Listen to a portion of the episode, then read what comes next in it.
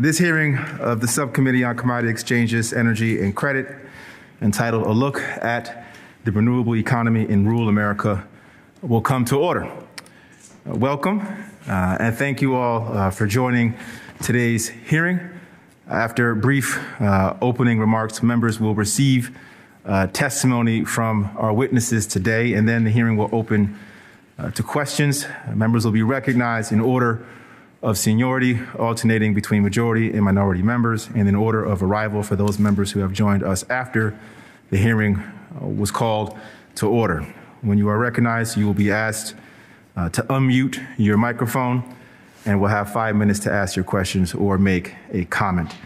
If you are not speaking, I ask that you remain muted in order to minimize background noise.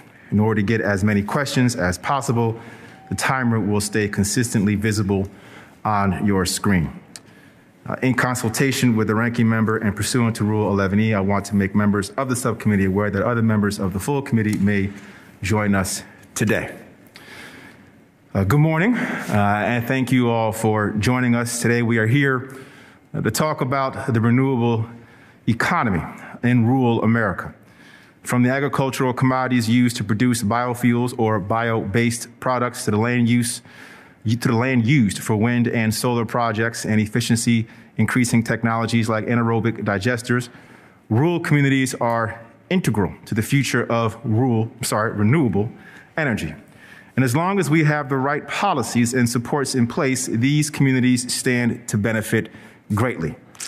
Renewable technologies and processes, processes continue to develop and improve. As they do, it's important that Congress ensure federal programs and incentives are effective and impactful for rural communities transitioning to renewable energy. In today's hearing, we will hear about the latest developments in the renewable economy, challenges that need to be addressed, and how rural America can continue to benefit from its growth. While creating more business and economic opportunities for rural areas, it is an important focus of today's hearing. Is an important focus of today's hearing. We cannot forget that residential energy affordability is still a real problem in rural America. Inefficient and outdated energy infrastructure means more costly energy bills for rural residents. We've seen a slower transition to renewable energy as this often proves too costly without outside support or incentives. Our panel of witnesses will touch on all of these issues the status of the biofuels and bio based product industry, and the financing, construction, and crafting of renewable energy projects that benefit rural communities. While the focus of our hearing is on the benefits strategic investments in the renewable economy provide rural America, the growth of this industry stands to have a substantial impact on the national and global economy, with some experts estimating the direct economic impact of bio based products, services, and processes at up to $4 trillion per year globally in over the next 10 years. Furthermore, the growth of the domestic renewable economy helps secure America's energy future, reducing our reliance on petroleum imports and making the best use of our domestic resources. The topic of today's hearing is dynamic, multifaceted, and timely. And as the House Agriculture Committee begins work on the next Farm Bill, the discussion we have here today will be informative to that process. With that, I'd now like to welcome the distinguished ranking member, uh, the gentlewoman from Minnesota, Mrs. Fischbach, uh, for any opening remarks she would like to give. Thank you, Mr. Chair, and thank you for the opportunity. And good morning to everyone. I want to thank you all for taking the time to be here today. And like uh, many of my colleagues, I uh, represent a rural ag based district. We are among the top ag producing districts in the nation, and we are responsible for nearly half of Minnesota's agricultural sales. Minnesota and my district also play a key role in renewable energy. Minnesota farmers care deeply about the conversation and the environment and, uh, and our innovators in that area. Being the first state to implement E10 and the B20 mandates, my district is home to eight biofuel plants, and we are the top producer in corn and soybeans that provide feedstocks for these plants. Discussions of lower carbon emissions must include and enhance the use of biofuels. It is an existing proven fuel source and must be part of that conversation. Since taking office, I have spent a lot of time traveling across my district. I've met with local officials, business owners, farmers, families, and many others. One thing I can tell you is that rural America is facing many challenges right now, made all the more evident by COVID 19. Challenges like limited access to capital, worker and skill shortages, aging infrastructure, limited access to broadband, and diminished access to healthcare services.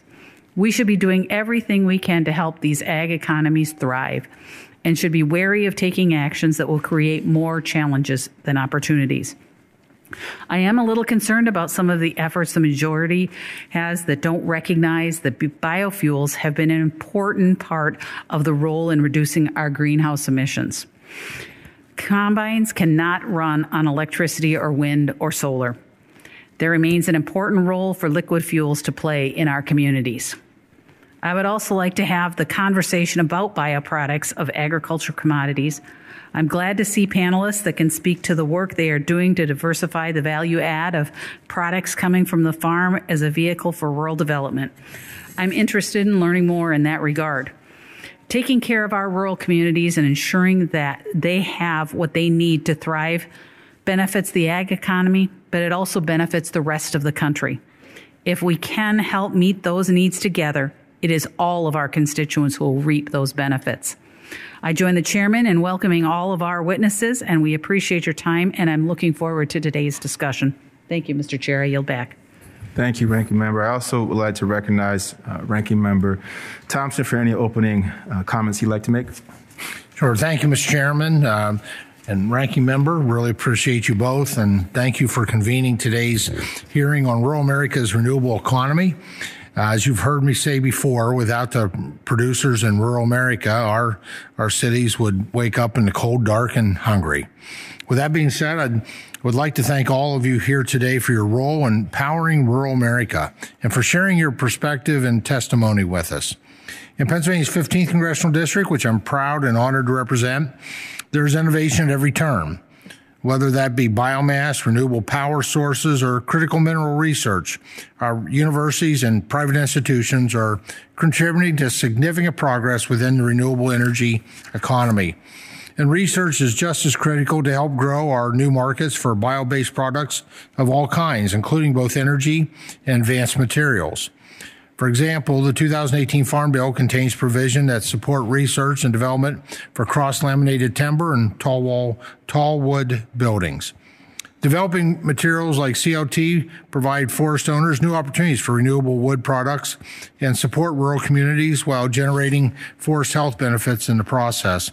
While I proudly uh, support research, innovation, deployment of renewables, I must stress that the farmers, ranchers, and landowners in my district cannot supply the world's food and fiber without 24 7 access to reliable and affordable energy.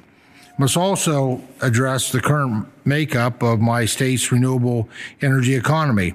The Energy Information Administration found that in 2020, renewable energy resources generated about 4% of Pennsylvania's electricity. As this number grows, I'm committed to balancing the needs of the Commonwealth's families, communities, and producers who rely on natural gas fired, coal fired, and nuclear power generation with the needs of the innovators in the renewable economy that we're hearing from, from today. With that, thank you, Mr. Chairman. I look forward to today's discussion and yield back. Thank you, uh, Ranking Member Thompson. Uh, the chair would request that other members submit uh, their opening statements for the record so witnesses may begin their testimony and to ensure that there is ample time uh, for questions. To our witnesses, I am pleased to welcome uh, such a distinguished panel of witnesses uh, to our hearing today. Our witnesses bring to our hearing a wide range of experience and expertise, and I thank you all uh, for joining us. Uh, our first witness today is Emily Skor, the Chief Executive Officer of Growth Energy, which represents over half of all U.S. ethanol production. Since joining Growth Energy, Mrs. Ms. Skor uh, has led initiatives to grow the retail presence of higher biofuel blends across the U.S. and launched Growth Energy's first consumer education initiative to redefine ethanol as a cleaner and more affordable fuel choice. Under her leadership, Growth Energy membership has grown to include 92 plant producers and 91 innovative businesses that support biofuel production. Welcome, Ms. Skor. Our next uh, witness today is Mr. Jeff uh, Pratt, the president of Green Power EMC. Green Power EMC secures renewable energy resources for the broader family of 38 electric cooperatives in Georgia, which delivers power to approximately 4.3 million Georgians. In his role, Mr. Pratt leads efforts to source, evaluate, and contract for renewable energy projects. Today, Georgia's electric cooperatives have approximately 1,600 megawatts of renewable energy in operation or under construction. Mr. Pratt also serves as the Vice President of Emerging Technologies for Oglethorpe Power Corporation, where he leads collaborative efforts to explore, engage, and implement emerging technologies such as electric vehicles and other new technologies changing the energy landscape. Welcome, Mr. Pratt. To introduce our third witness today, I'm pleased to yield to our colleague on the committee, the distinguished gentlewoman from Missouri, Mrs. Hartzler. Oh, thank you, Mr. Chairman. And it is an honor to introduce Gary Wheeler. He is the Executive Director and CEO of the Missouri Soybean Association, uh, the Missouri Soybean Merchandising Council, and the Foundation for Soy Innovation. And Gary and I have worked together for years. He is a very respected leader in agriculture in our state. And I feel confident that he is going to bring us many uh, very helpful insights as we look at renewables and the role that agriculture can play in it. So I'm proud to wel- welcome Gary and thank you for being here. I yield back. I thank the gentlewoman. Uh, our fourth witness is Miss Jessica Bowman, who is the executive director of the Plant Based Products Council. The Plant Based Products Council represents a broad range of companies who support greater adoption of products and materials made from renewable plant based inputs. Ms. Bowman leads the organization's efforts to advocate for the expanded use of renewable plant based materials, including through collaboration with early phase startups and Fortune 500 companies on their sustainability efforts and awareness initiatives. As an engineer and lawyer, Ms. Bowman plays a unique role in bridging the gap between today's bio based innovations and policies that encourage their broader adoption. Welcome, Ms. Bowman.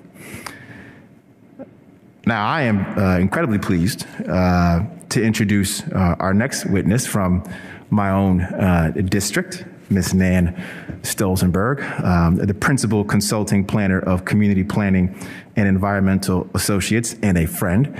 Uh, Ms. Stolzenburg plays an important role in assisting small and rural communities in development and land, of land use and environmental planning.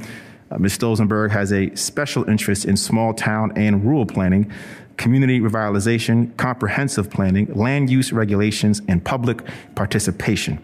In her role, she has been the principal consultant in over 70 communities and is one of 33 people nationwide to have received the Certified Environmental Planner Advanced Certification. Ms. Stolzenburg is also a member of my locally based Agriculture Advisory Committee. Welcome, Ms. Stolzenburg. To introduce our sixth and final witness today, I am pleased to yield to the ranking member, the gentlewoman from Minnesota, Mrs. Fischbach. Thank you, Mr. Chair. It is my pleasure to introduce Randy Aber- Aberle, Executive Vice President of Agribusiness and Capital Markets for AgCountry Farm Credit Services, a financial cooperative that helps more than 200,000 businesses in North Dakota, Minnesota, and Wisconsin. Mr. Aberle is certainly an expert in the field. He received a bachelor degree, a bachelor of science degree in agricultural economics, and has worked with AgCountry for over a decade. I'm so excited for everyone here to benefit from his experience and to hear uh, more about how AgCountry has been involved in the renewable economy. Farm credit is so important in rural in rural America, as as an outlet for financing that might not otherwise be available compared with cities where big banks are plentiful. I know that they have helped a lot of family farms and businesses in my district, like Cole's Land and Cattle in Hutchinson and Matt and Erica Jensen's farm in Fergus Falls. It is important that we remember the real farmers and ag producers like them need to have a seat at the table in all proposed legislations and discussions, particularly as we begin work on the next farm bill. Welcome to the committee. Thank you. I yield back. I thank the gentlewoman. Uh, welcome to all of our witnesses uh, today. We will now proceed to hearing your testimony. You will each have five minutes. The timer should be visible to you on your screen and will count down to zero, at which point your time has expired. Ms. Skor, please begin when you are ready. Chairman Delgado, Ranking Member Fischbach, and members of the subcommittee. Thank you for the opportunity to testify today on the role of renewable energy in the rural economy. I'm Emily Skor, CEO of Growth Energy, the nation's largest ethanol trade association, representing plant producers and their innovative business partners. Ethanol production has long been an economic driver for our rural economies. The United States is home to 210 biorefineries across 27 states that have the capacity to produce more than 17 billion gallons of low carbon renewable fuel. Our industry is the second largest customer for U.S. corn growers and will purchase nearly $30 billion worth of corn this year to produce ethanol and an expanding array of bio based products, such as high protein animal feed, renewable chemicals, and corn oil. Renewable fuels like ethanol remain the single most affordable and abundant source of low carbon motor fuel on the planet and are critical to meeting carbon reduction goals today. Recent research shows there is no path to net zero emissions without biofuels. Even accounting for the projected growth of electric vehicles, the Energy Information Administration indicates that the vast majority of cars on the road through 2050 will run on liquid fuels. Higher blends of ethanol can be used in our current auto fleet to accelerate our transition to a 100% renewable energy future. Put simply, America cannot decarbonize the transportation sector without homegrown biofuels.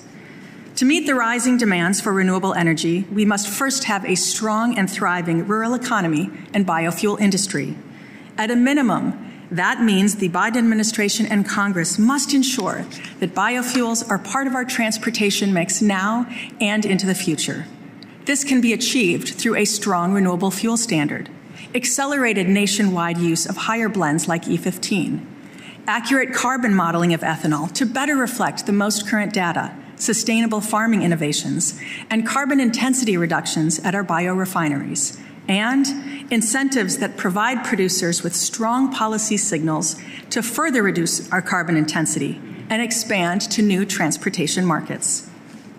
A strong RFS will reduce carbon emissions and provide a steady market for U.S. grain.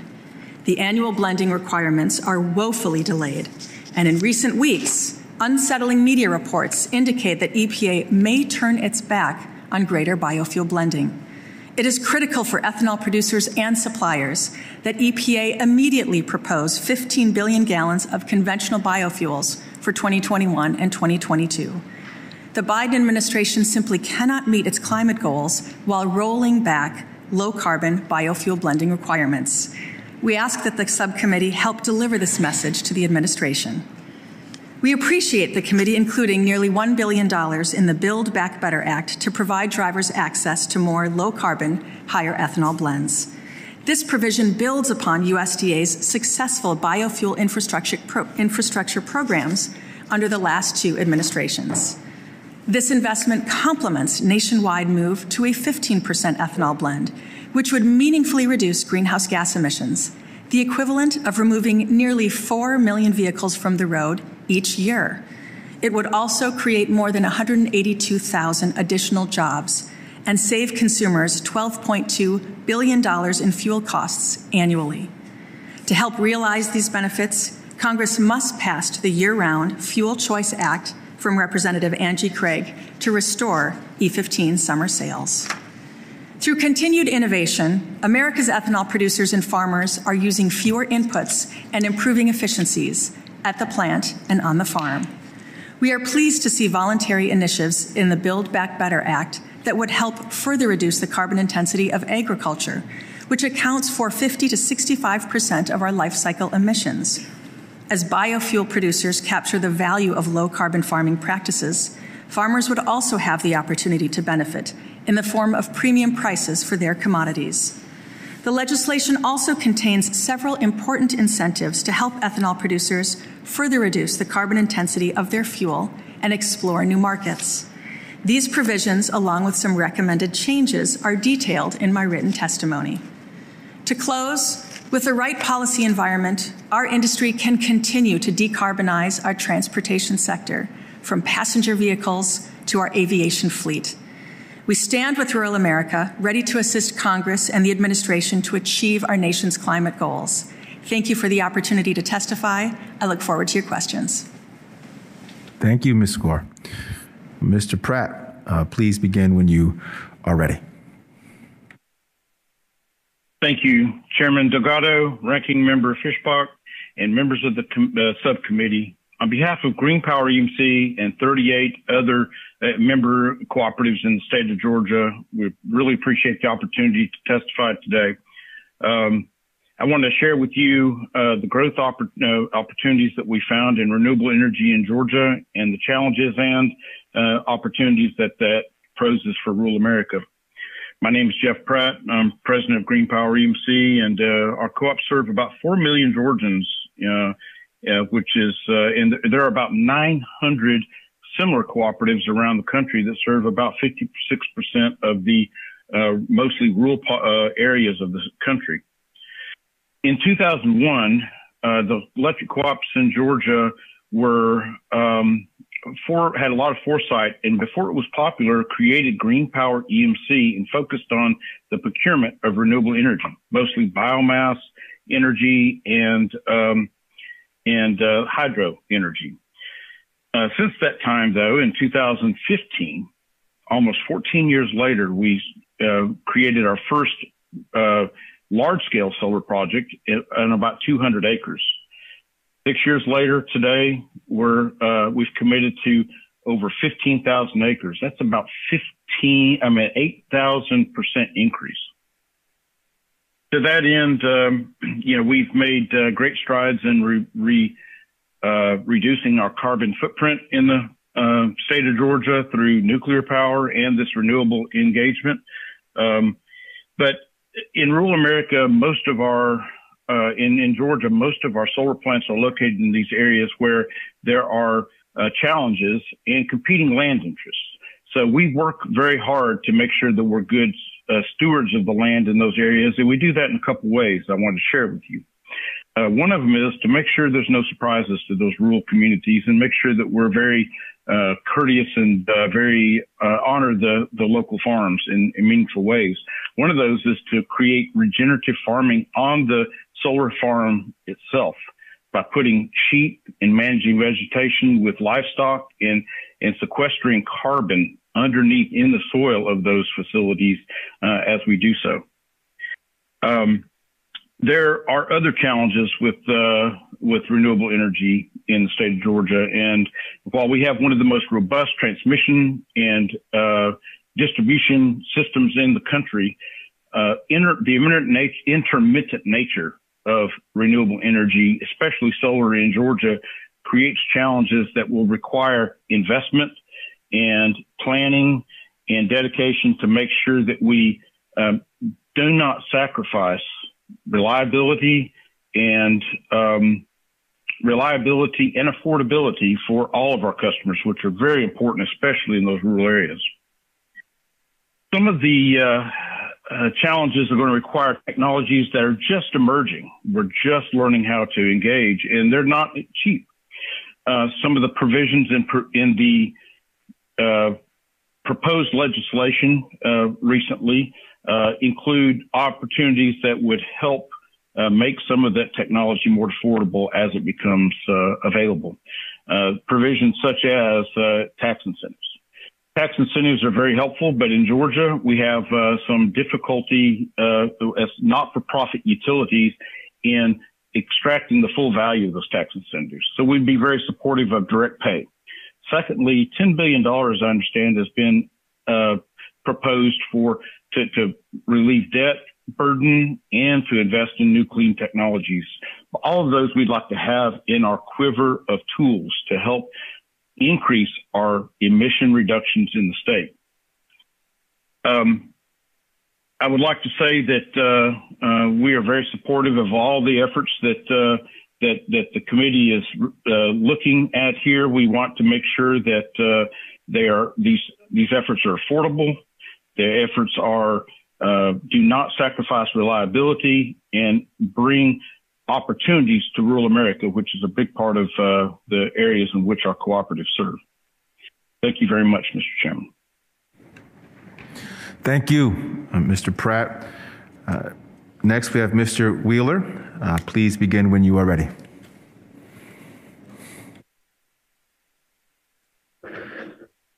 Good morning, uh, Subcommittee Chairman Delgado, Ranking Member Fischbach, Ranking Member Thompson, and members of the subcommittee. It truly is an honor to testify before you on the renewable economy and what it means for America's soy farmers.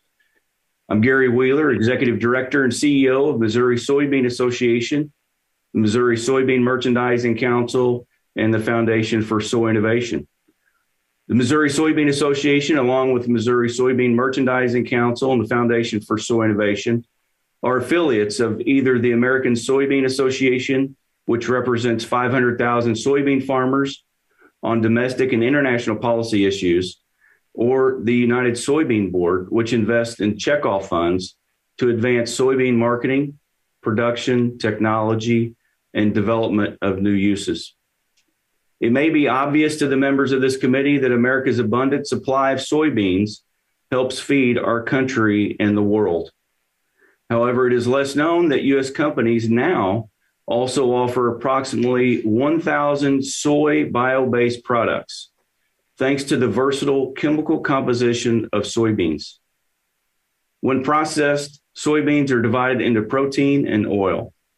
Soy protein is around 80% of the bean and is primarily used in plant based foods like tofu and in livestock animal feed, but is also an ingredient in plastic composites, synthetic fiber, paper coatings, adhesives, and more. Soybean oil, the remaining 20% of the bean, is one of the most versatile natural oils. Its molecular structure and suitable fatty acid profile can be used in many applications, from food use and cosmetics to asphalt and biodiesel. Bioproducts made from soy are sustainable. Unlike fossil fuel based feedstocks, soybeans capture carbon dioxide from the atmosphere. In addition, most soybean acreage in the U.S. uses conservation tillage, which disturbs less soil and helps sequester carbon and cropland. Soy bioproducts also lower greenhouse gas emissions, reduce energy costs and exposure to chem- toxic chemicals by workers and add credits toward LEED certification. There are also economic advantages to using soy in manufacturing and consumer products. This year, growers are harvesting an immense crop of 4.4 billion bushels. This abundance has enabled soy ingredients to maintain an historic price advantage over petrochemical equivalents and has helped reduce America's dependence on foreign oil. Soy based bioproducts create jobs. USDA's most recent report on the economic impact of the U.S. bio based products industry found that increasing demand for domestic bio based products added 470 billion and over 4.6 million in direct and indirect jobs to the U.S. economy. In Missouri, we partner with Cole County Sheriff's Department to demonstrate that Goodyear soy tires perform so well that they meet the demands of law enforcement. Goodyear determined that soybean oil mixes more readily with rubber compounds, reducing energy consumption and improving tire efficiency. Goodyear is now increasing soy oil consumption as part of their commitment to phase out petroleum derived oils from products by 2040. Another opportunity in transportation sector is PoreShield, a soy based concrete protector developed through a partnership among Purdue University, the Indiana Soybean Alliance, and the Indiana DOT. PoreShield is a non toxic and provides long lasting concrete, concrete protection while replacing traditional sealants and eliminating reliance on harmful solvents. My Indiana counterparts recently highlighted this award winning product at the UN Climate Change Conference in Scotland. As we continue to look at new markets, uses, and soybean research, I wanted to highlight the unique relationship between land grant institutions and checkoff investments in driving innovation. In one success story, the University of Missouri and USDA Agricultural Research Service are joint owners of the patent for Soyleic and MSMC is the exclusive licensee. Soyleic is a non-GMO high oleic seed trait that can be incorporated in today's soybean varieties, resulting in high oleic oil and meal. These products demonstrate that we are off to a great start. However, the federal government needs to invest further for the renewable economy to truly take off. First, Congress can urge EPA to fulfill its statutory authorities under the renewable fuel standard to support American grown soy based biofuels. Failure to release. Mr. Wheeler, I'm sorry. If you, if you could wrap it up in the next couple seconds, that'd be helpful. Appreciate Under the. RFS created uncertainty in the biofuel markets, and this inaction continues to stymie the growth. The nation's 500,000 soybean farmers are unified in their effort to grow market opportunities by providing the best raw materials to create sustainable bio based products. We stand ready to work with this committee, Congress, and the Biden administration to help grow the bioeconomy, great jobs, and enhance American sustainability. I look forward to answering your questions and continuing this important discussion on the renewable economy. Thank you. Thank you, Mr. Wheeler. Uh, Ms. Bowman, uh, please begin when you are ready. Good morning, Chairman Delgado, Ranking Member Fischbach, and members of the subcommittee. I'm Jessica Bowman, Executive Director of the Plant Based Products Council. Thank you for the opportunity to talk with you today about plant based products and the role that they can play in a renewable economy in rural America. So, with plant based products, we can use a variety of feedstocks from corn to soy to hemp, even agricultural waste materials to make many of the products that we use every day plastics, textiles, personal care products, building materials, and more. And the vast majority of these products are recyclable or compostable at their end of life. Plant based products present an immense economic opportunity for rural America. A recent report from USDA showed that this industry grew 27% from 2013 to 2017, bringing $470 billion in value to the U.S. economy and supporting 4.6 million American jobs. And these are often high paying quality STEM jobs like chemists, engineers, and accountants but the overall US bioeconomy accounts for less than 2.5% of the US economy, so we're really just scratching the surface here. This industry also represents the future of American agriculture's role in providing innovations and solutions that can reduce greenhouse gas emissions and also move us to a more circular bioeconomy where we're minimizing waste, using more renewable resources, and keeping those resources in use longer. USDA estimates that using uh, the plant based products have the potential to reduce greenhouse gas emissions by 12.7 million metric tons of CO2 equivalents per year.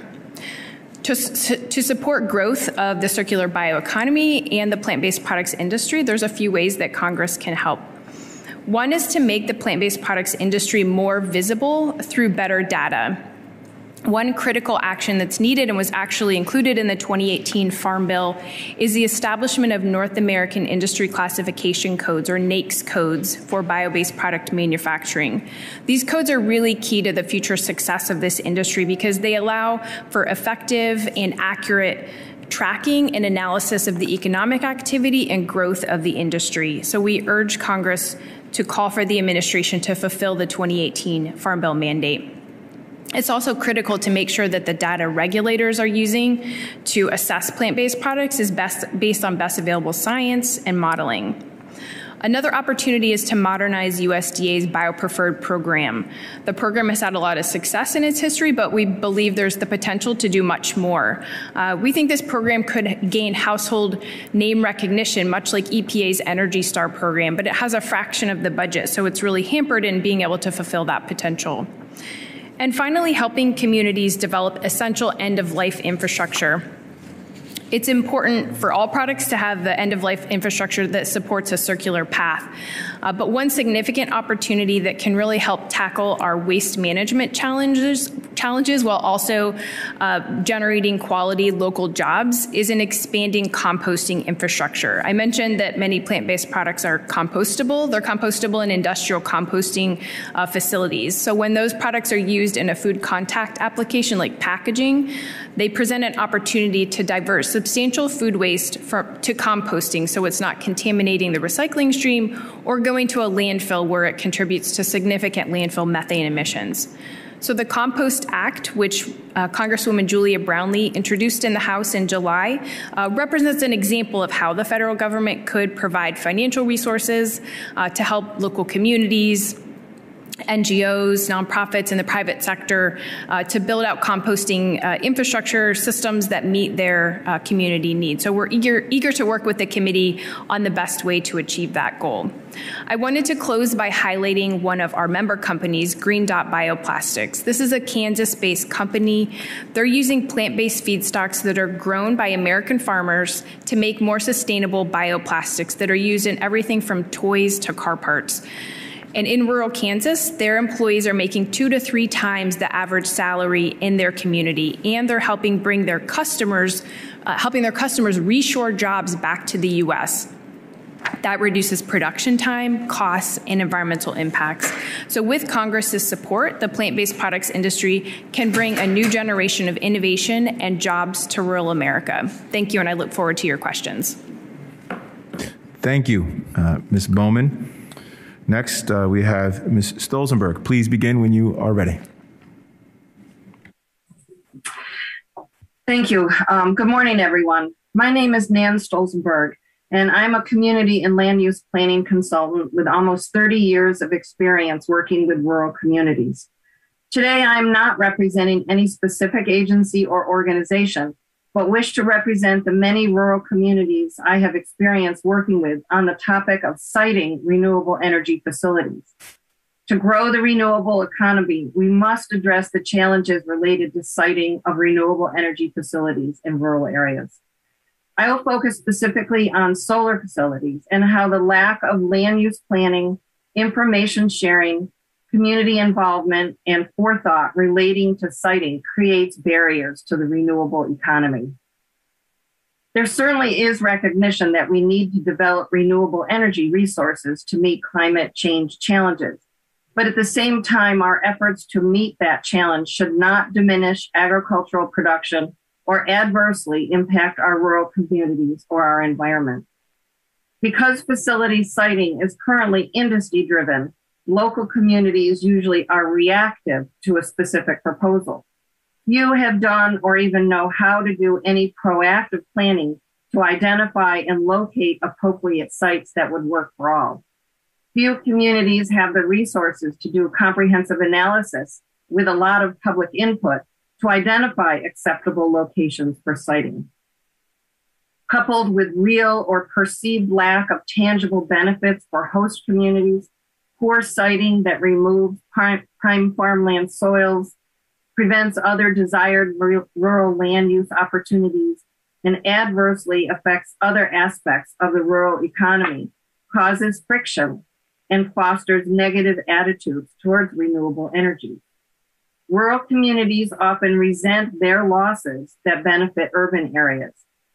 Development of large scale solar facilities are often at cross purposes to other stated public goals, such as protecting prime farmland soils for agriculture or for woodlands to promote carbon sequestration.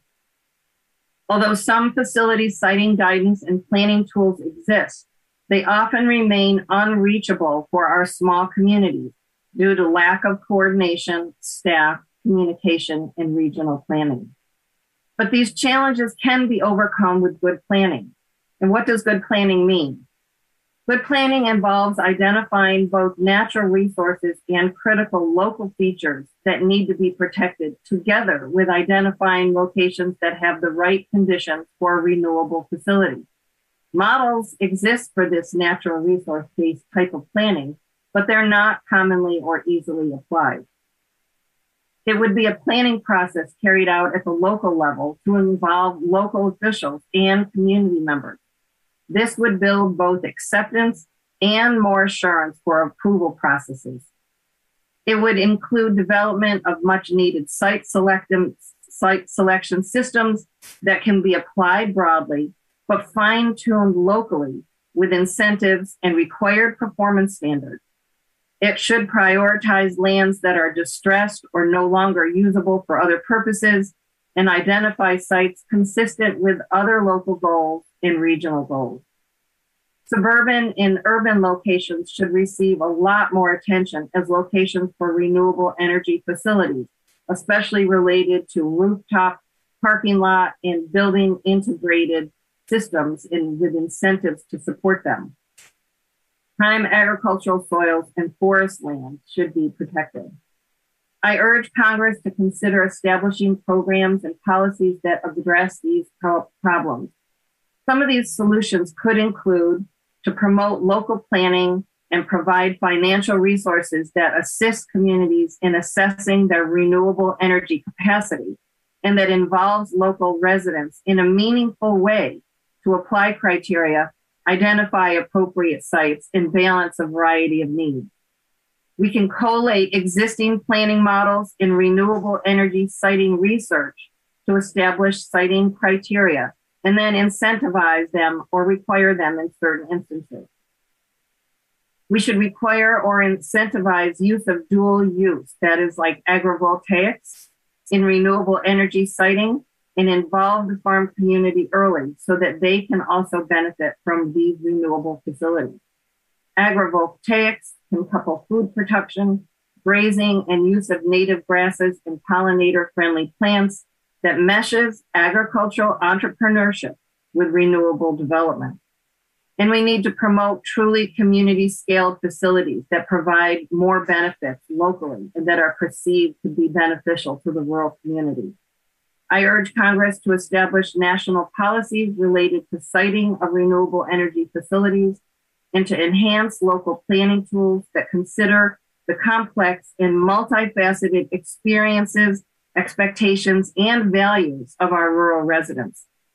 We should be looking across states and carefully identifying and prioritizing suitable locations that balance smart land use planning in a way that also develops renewable energy resources. Ms. It's my hope that by taking these steps, the renewable energy economy will flourish. Thank you very much. Thank you. Next, we have uh, Mr. Uh, Aberle. Please begin when you are ready. Mr. Chairman, uh, I'll start over. Mr. Chairman, Ranking Member Fischbach, and other distinguished members of the subcommittee. Thank you for calling this hearing today to discuss the renewable economy in rural America and allowing me to testify on behalf of AgCountry Farm Credit Services. My name is Randy Aberle. I am the Executive Vice President, Agribusiness Capital Markets at AgCountry Farm Credit Services, based in Fargo, North Dakota. AgCountry Farm Credit Services is a member of the Farm Credit System. We are a cooperative owned by our customers. We provide financing, crop insurance, and related services to more than 20,000 farmers, ranchers, agribusinesses, and rural homeowners in western Minnesota, eastern North Dakota, and central Wisconsin. We currently provide over $8 billion in loans through our 37 branch locations and have nearly 600 employees. AgCountry and our customer owners are deeply involved in the renewable economy in a variety of ways. Farmers, ranchers, and agribusinesses are some of the most creative and innovative people you will meet. AgCountry has been lending to the biofuels and alternative energy industries for over two decades. I have personally served as the lead lender in financing over 23 biofuel plants. Each of these plants are multi million dollar enterprises owned by farmers and rural entrepreneurs. We are financing projects that re- reduce carbon emissions at these plants, which meet the low carbon fuel standards of California. AgCountry is also financing investments to capture waste landfill gas to power biofuel plant operations. Similarly, dairy farmers are utilizing anaerobic digesters to capture methane from manure lagoons to produce renewable energy, electricity, and renewable natural gas. Beyond providing loans, we have shown support through sponsorships and regenerative agricultural research to improve the carbon footprint of agricultural production. AgCountry is currently in a public private partnership with commodity and research groups, along with state funding to finance crop research and a small scale crush, soybean crush facility in rural northwestern Minnesota. One goal of this project is to develop higher oilseed crops for use for feedstocks for renewable diesel and biodiesel production. The renewable economy offers great opportunities for farmers, ranchers, and agribusinesses, and AgCountry is prepared to support our customers as they seek these opportunities. Financing biofuels and other innovative approaches for farmers, ranchers, uh, can have can be challenging. The size, technology, and maturity of the business all impact how lenders can best support the effort. As lenders, we analyze different financial metrics when deciding on whether to finance a project. One of these metrics is recurring cash flows from operations. This measure helps determine if the project can, has the ability to repay the loan. Oftentimes, tax credits or incentives to invest in these types of projects are not enough to meet the required cash flow necessary to get these operations up and running to self sufficiency. Financing startup business can be particularly complex and challenging, especially when new technology is involved. A project champion or sponsor needs access to financial capital, which may come from a venture capital partner where both the risk and reward expectations are very high. Technology, processes, and products must be able to be replicated for broad acceptance in the financial markets. Congress could support new technology and startups by providing greater incentives as well as more certain and predictable revenue streams for these capital investments to entrepreneurs or sponsors in order to cover startup losses and loan repayment in the early phases of a project. Additional public private partnerships can work with adequate grants and investments that provide liquidity until, until sustainable cash flows can be generated.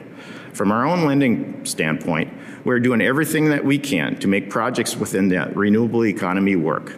AgCountry works with our customer borrowers to find reasonable solutions when plants do not materialize. As a farmer owned cooperative, it is our mission to serve agriculture and rural America.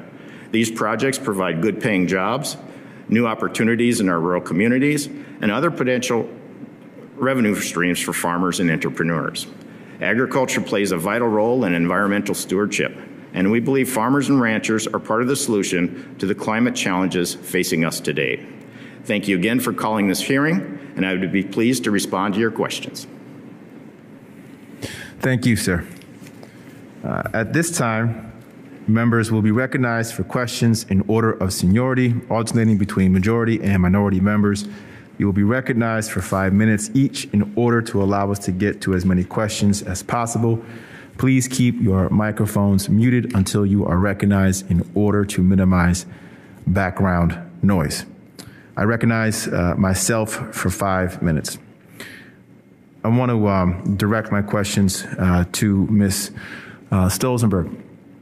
Uh, you spoke about uh, rural communities lacking the resources to proactively identify uh, locations with the right conditions for renewable energy facilities. I think a very important uh, point to uh, to focus on. I introduced the Rebuild Rural America Act with my colleagues Reps Bustos, Craig, and Spanberger to provide consistent, flexible, flexible use funding to rural communities for locally tailored needs. This type of funding could be used, I believe, for regional planning, uh, for renewable energy, multi use solar development, and more. I do agree it's critical that Congress provide resources to empower rural communities for projects that meet their needs in your testimony, you, you talked about the uh, critical need for good planning. And you highlighted that there are models that exist uh, for this effort. Could you elaborate a bit more on uh, those models? And then, as a follow up, I would be interested to know how we could better promote, from your vantage point, those models. Sure, thank you. So, the models really are based on use of um, tried and true comprehensive planning methods, which uh, are grassroots programs that involve the community in understanding and identifying their values and and but the technology part of it is usually a geographic um, information system where we uh, use the uh, mapped and um, mapped information to look at all of the resources in a community from uh, slope to um, wetlands and streams to prime agricultural soils. And you can very, using that technology, you can very easily identify and then apply criteria that, say, a solar facility might need to identify potential locations um, that address community identified features as well as the facility identified features. And then through the comprehensive planning process, um, work with the community to identify locations that again meet that variety of local needs. So I think that it's both a planning model and the GIS based model. Thank you. And, in terms of um, our ability at the federal level to promote and or um, provide resources and funding for these types of efforts, are you aware of any current uh, federal programs that uh, have been utilized or can be utilized uh, for these sorts of efforts? Not that I'm aware of at the very local level. Um, it's it's a huge need. Uh, communities want to do planning, and there's very few resources to help them uh, gain the skills or the staff or the ability to get them done. So I'm not aware of a program at the national level to help with that. And and separate and apart from potential um, funding sources, are there any other ways in which the federal government can support? um, new renewable projects and new market opportunities uh, for farmers? Well, as I mentioned, I think the uh, the agrivoltaics is a great example of something that can mesh um, renewable energy and opportunities for new types of agriculture. Um, in my experiences, they have been resisted by the solar developers, at least around here but there's lots of opportunities to mesh that, and that would grow community acceptance um, if it was contributing to the local food systems. Right. Thank you very much. Um, I'll yield back. Next, we are going to go uh, to, I believe, uh, Ms. Fischbach, Ranking Member Fischbach.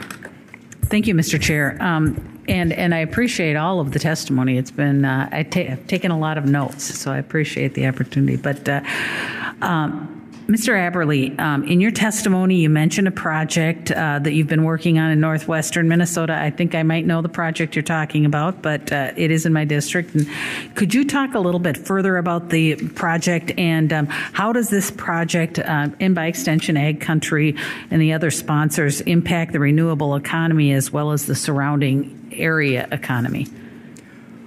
Well, thank you, Congresswoman uh, Fischbach. Uh, would be happy to respond to that. Uh, this project in Northwest uh, Minnesota gives the local region an opportunity to add value-added uh, agriculture uh, through continued research to develop the additional soy bioproducts that uh, our representative from the Missouri soy, soybean uh, testified to. Uh, as they develop more and many uses of the soy soybean and it's able to uh, generate more revenue in them local communities, providing jobs um, and uh, more revenue sources for them area producers. Uh, specific to that region, um, there is a, a, a need to uh, produce higher protein and higher oil soybeans for the markets for both the food-based product and for feedstocks for biofuel uh, uh, and, uh, and, and renewable diesel. And so this was an opportunity for our cooperative lending structure to use, utilize our core values uh, and um, be responsible to each other and our cooperative, uh, caring for ag in rural America, and play our role as a uh, lender for this project through a collaboration with uh, commodity research groups and commodity groups, uh, along with uh, state funding to get a project up and running, to continue this required research to get the commercial scale production on new products. Well, thank you very much, and I and I do know that that is quite a co- collaborative project. There's a lot of folks who came together, um, including AgCountry, to uh, to move to move that project along. So I appreciate your um, involvement in that project, and I will just uh, since I only but three minutes left. Uh, uh, Ms. Skor, in your written tes- in your written testimony, you listed uh, data on state level economic impacts of the biofuel industry in Minnesota was near the top. Uh, the lion's share of that impact comes from my district. Um, I'm interested in your mention of the uncertainty as a result of the lack of year-round E15 um, and delayed RVOs from the EPA. Uh, can you speak to the effects that that uncertainty would have on future development and investment in the industry? Certainly, Congresswoman, thank you for the question. As you well know, in the height of the pandemic, uh, half of our industry was offline because of the drop in fuel demand.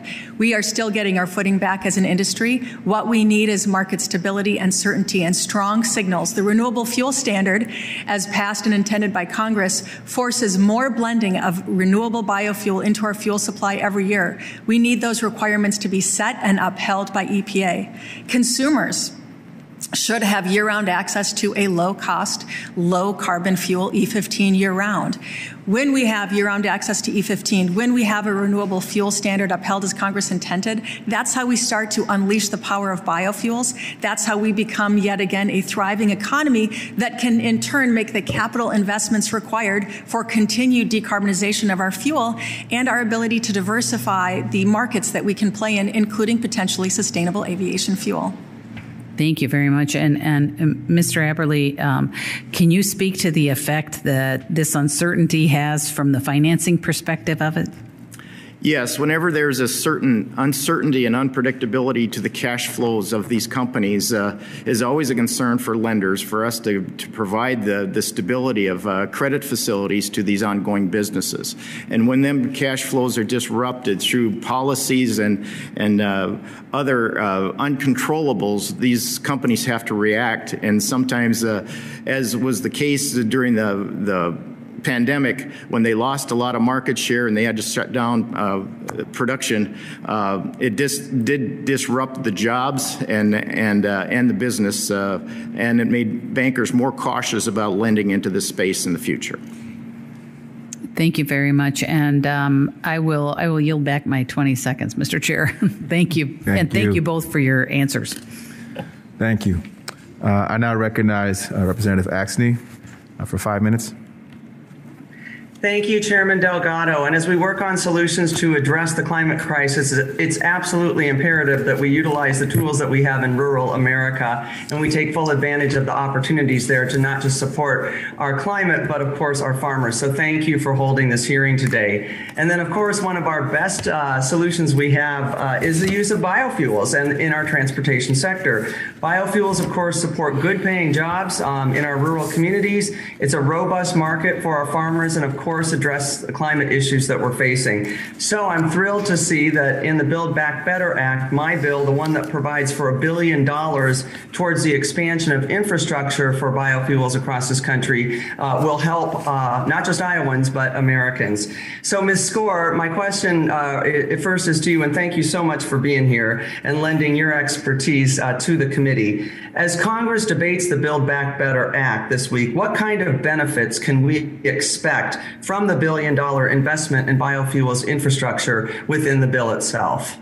Congressman, thank you so much for all of your work to make sure that that infrastructure funding is included in the Build Back Better Act. As you well know, this would be the largest investment in higher blend infrastructure we have seen to date. It really would unleash the power of biofuels. It gives us the ability to work with our retail partners to accelerate the market inclusion of E15, which is a lower cost, lower carbon, higher value fuel choice for consumers. So this is an, an unprecedented, wonderful opportunity opportunity for biofuels. It's great for American drivers, and it's certainly great for the rural economy.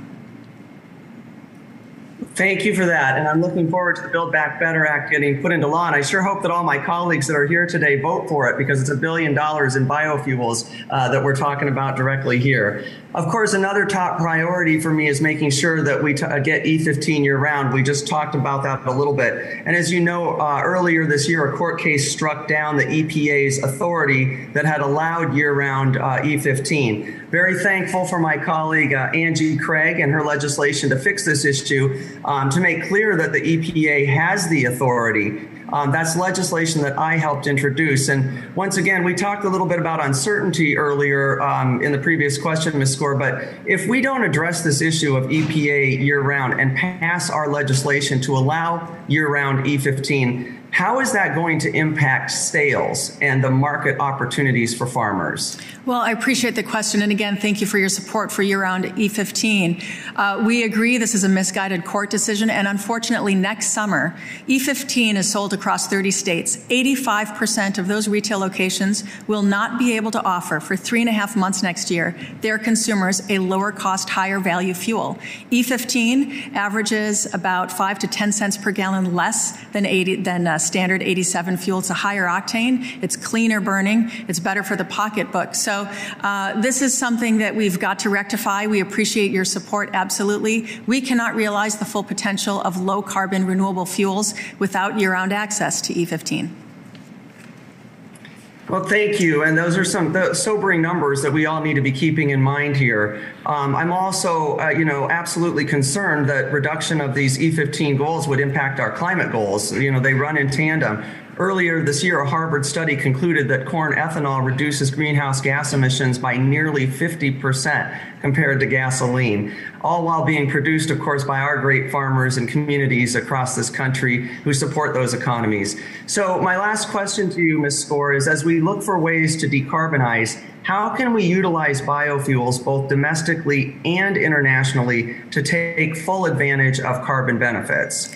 There are so many ways that we can better utilize uh, biofuels. And as you said, we cut carbon emissions in half relative to gasoline today.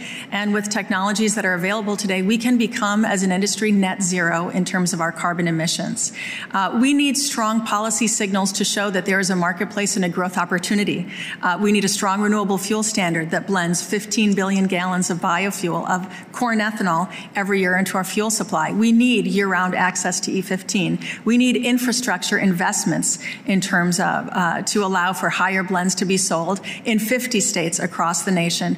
And importantly, as the discussion in our carbon focused world continues, we need to make sure that the carbon modeling um, and the measuring stick is fair, it reflects up to date science, and it accurately accounts for all of the innovation taking place at the plants and on the farms. Well, you summed it up so well. Uh, we've got eight seconds left here, but thank you so much. And I want to continue to work with all of my colleagues here as we advance biofuels across the country to help our farmers and address climate. Appreciate it. I now recognize uh, Rep. Thompson for five minutes.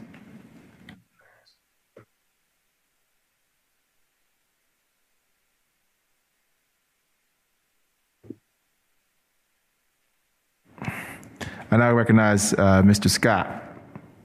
Thank you, Chairman Delgado. And uh, I'm going to focus my questions for Mr. Pratt because his testimony highlights one of my primary concerns as we work to find the balance here uh, on the economy, the environment, and uh, especially uh, rural Georgia. Uh, your testimony highlights the majority of the land area ideal for solar energy facilities in Georgia, my home state, is rooted in rural agriculture and that some communities have been challenged to find a balance between the competing interests of solar land use and traditional farming. Uh, and I include forestry in that uh, in that definition of farming. I'm sure you're familiar with the uh, project in South Houston County where uh, approximately 800 acres of uh, forest land was uh, clear cut that provided a tremendous amount of wildlife habitat that is is no longer there. Um, and my concern is is that if we take the most fertile soil out there and uh, whether it be forest land or whether it be uh, farmland, and we convert that into solar fields, what the net impact of, of using that more fertile land is on for for solar fields versus uh, less fertile land. And so, um, can you speak a little more about the balance and and the need to find less fertile land instead of more fertile land to put the solar uh, fields on? Yes, um, yes, sir. Uh, thank you, Representative Scott. I think that's uh, an excellent question, and I appreciate your service uh, to uh, Georgians. Um, I would say that uh, there's two. There, when you look at energy in general that we use, there is no free lunch. There is no. Uh, there are always trade-offs in producing energy and environmental impacts, and and that doesn't. Uh, solar is included in that, as you would point out, with clear cutting of trees. The fact is, we cannot uh, uh, generate solar energy with shade. You have to have clear uh, group uh, for location to the sun. Um, I will say that we work hard to mitigate those efforts in Georgia, at least through uh, what one of the other represent um, uh, testimonies said, and that is through uh, agrovoltaics, and that really is uh, bringing farm and uh, bio uh, mimicry back to the the land that w- occurred there before, and and that's through we have thousands and thousands of sheep on our farms uh, solar farms going forward in the future.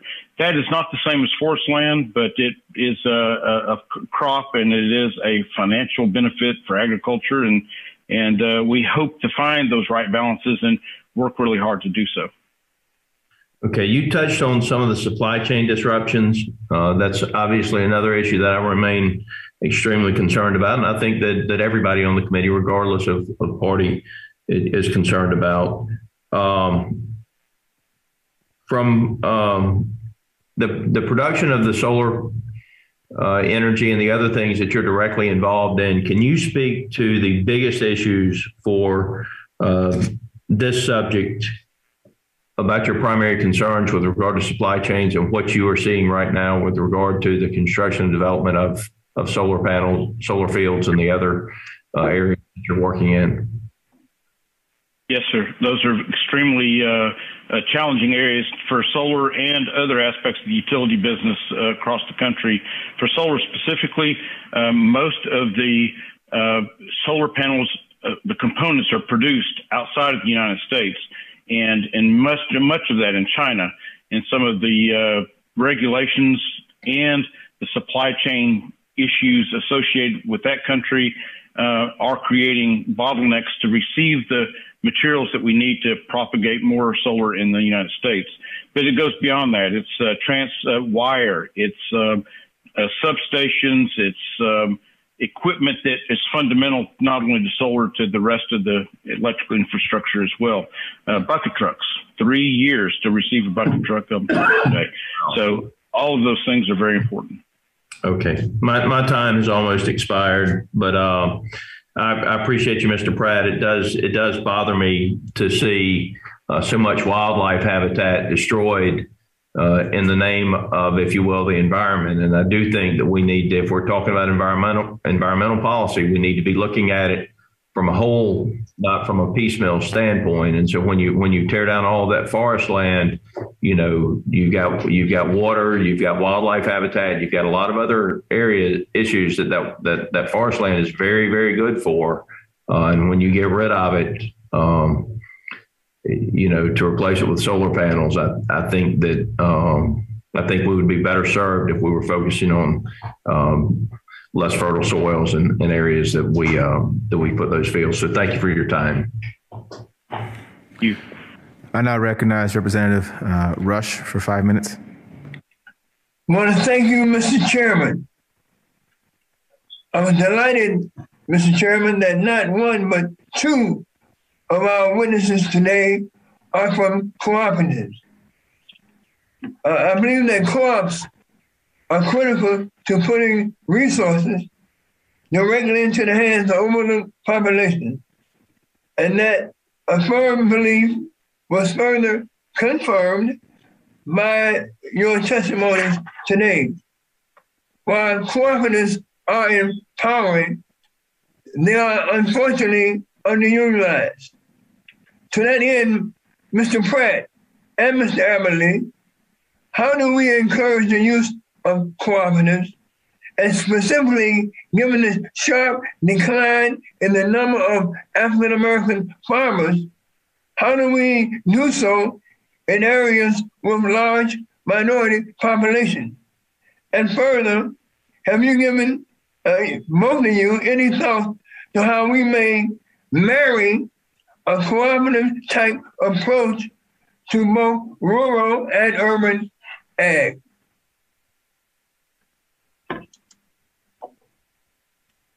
Uh, Representative, uh, this is Jeff Pratt. I'll uh, make a couple comments and uh, and then pass it on to Mr. Aberle. Um, first, uh, thank you for your question. Uh, much of rural Georgia is impoverished and and um, and challenged, and much of the investment we're putting into those local communities provides very important tax revenue for those local um, local governments. So we're very glad to make that happen.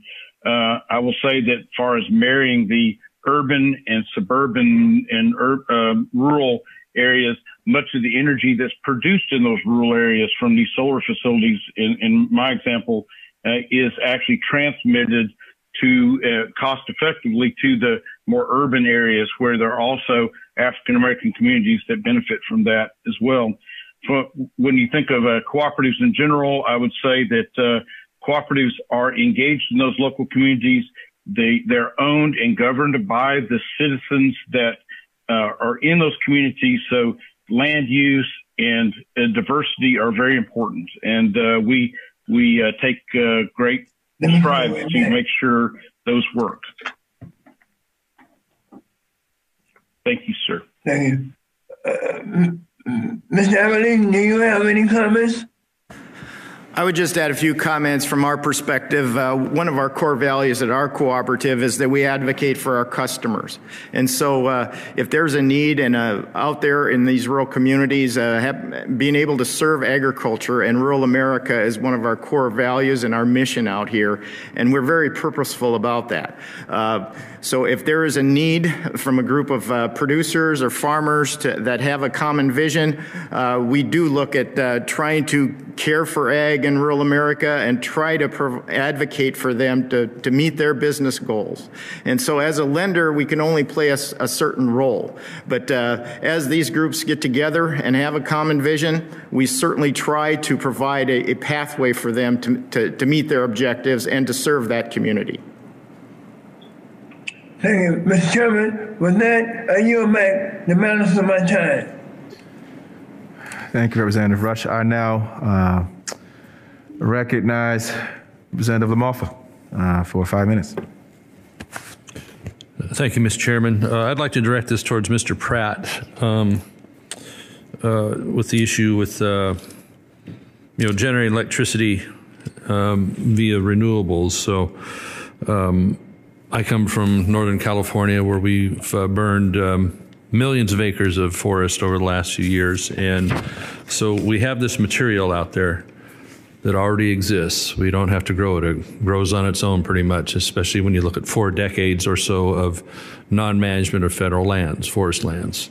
Uh, we have approximately 170 million dead trees that aren't that you don't count in the burned trees in the in the state due to drought and insect infestation and overcrowding of the forest lands. So what I'm getting at is we have a lot of material out there that needs to find a home, a much better home than uh, um, burning it via accidental forest fires or even slash burning when it does get around to get managed. So, uh, what I'm speaking of is having this material move to an, a good end, end use, such as generating electricity in a biomass plant. I wish we had much more of that in California. Wish we had a friendlier attitude towards it. Uh, Mr. Pratt, what's your experience with, uh, you know, the, the, southern states also have uh, uh, vast forested areas and, and, much crop that is taken off of them and much that is uh, converted into chip product of, of the waste, you know, wasted uh, material. We're not talking saw logs. We want to cut saw logs too because we need lumber. We need paper products as a byproduct, but we have a lot of material that isn't good for anything else other than either letting it burn in a forest fire or doing uh, controlled burns, which is only a little better, I think, in some cases than uh, as far as the smoke and CO2 output and such. Uh, please talk to us about the uh, ability to convert more of this material into biomass and produce electricity and have that be a green energy source. Thank you very much, uh, Representative, for that uh, comment or that question. That's a very good one, especially for Georgia, which has one of the largest harvestable timber uh, uh crops in the country. Um, we uh, do have a waste wood facility that burns waste wood, much as you said, insect uh, problems or the waste slash that it results from forestry, and we burn that facility in a boiler that creates renewable energy. Uh, there's been some questions about how cr- green that uh, method is. I would say that uh, uh, for, for, we believe it's uh, quite renewable, and the reason is that when the forest product as you mentioned, uh, waste and slash lays in the forest, it decomposes and creates methane. Methane is uh, 20 to 50 times more harmful to the environment than uh, than carbon dioxide. So when we gather that waste and burn it uh, in, in, a way that creates energy and usable energy, we're also reducing methane to carbon dioxide, which is 20 times better and gaining some electricity from that that subs, uh, subs uh, that, that will offset uh, petroleum-based generation as well. So I think it's uh, a very uh, helpful uh, project and something we ought to fully consider. Yeah, you make a great point on that. a rotting forest is creating, or rotting any organic material is creating methane, whereas you can control that situation when you're burning in a controlled a high heat situation with very, very low output. So it ought to be looked at as a very green way of making electricity because the other ways also have their costs of uh, environmental purpose as well. When you're talking solar panels requiring mining of uh, rare earths and materials like that, every, everything has a cost to it. And that's what isn't acknowledged around here in the argument in, uh, in the way it's looked at environmentally. And so when we have, you know, in my home state and yours, it sounds like too, we have already so much material that needs to be moved out of there to have a sustainable, healthy forest situation, one that's drought proof, insect proof. And we need to be doing this yesterday. So, uh, Mr. Pratt, how, how friendly is Georgia towards looking at this material as a good source of electricity and that it is a green way of doing so? It is friendly toward that. It, uh, uh, Georgia is, but uh, it is uh, also challenged uh, because it's not um, as cost effective as solar in this case. I agree with you that uh, looking at the whole economic picture is very important. Yeah, let me let me jump in on that. Co- broad, more broadly. Cost effective. That's very important because we spend billions putting fire out in the West. We spend uh, a, a, lot also on the alternatives as well of for green power. They're not cheap. None of these sources are cheap, but we have a material that will provide jobs in our backyard for the loggers, for the truckers, and taking that material that is now a waste product, that is now a methane producing product, as you mentioned, and one that is uh, uh, harming our air quality, our water quality, when that ash and such washes into our system, or our streams and rivers and lakes in California. So when you add up the whole spectrum of environmental cost, you're looking at an issue that is very, very expensive versus, you know, the maybe the subsidies it would require to take the material from long distance to a power plant somewhere. I think the offset of that to the Forest Service, towards all those other things, when you put it all up, put it on a point scale system there, you get a big win out of this. So I appreciate the time and I yield back, Mr. Chairman. Thank you. Uh, I now recognize Representative uh, Bustos for five minutes. All right, thank you, Mr. Chairman, uh, th- and thanks for holding this uh, this hearing today, and and also thanks to our ranking member. Um, I am so excited about the opportunities for rural America and the role that we're going to be able to play and are, are playing already in clean energy. Um, really appreciate our witnesses here today who are testifying before us about how we're going to be able to execute on this successfully. Um, let, let me start with uh, biofuels. Um, obviously, the, the issue of climate rescue is, is perhaps the most pressing task of our time. It's a challenge that, that will require us to use every tool at our disposal. One of those tools, uh, I'm very proud to say, is corn ethanol. And it's a fuel that, that we know can cut carbon emissions in half, in half compared to traditional gasoline. And the congressional district that I serve in, in central and western and northern Illinois, we have seven biofuel plants in and around this district. We grow um, a little bit more than a million and a half acres of corn every year. Um, it is critical that we protect the jobs that this creates, the livelihoods in rural America, and that we put biofuels on a level playing field with, with the other renewable fuels. And as, as we continue to talk about the climate and we forge ahead, we, we can continue um, talking about new and innovative technologies like sustainable aviation fuel and how that will will be a strong in in uh, the, the, really the need for a strong and unified model across sectors and, and how we calculate carbon emissions.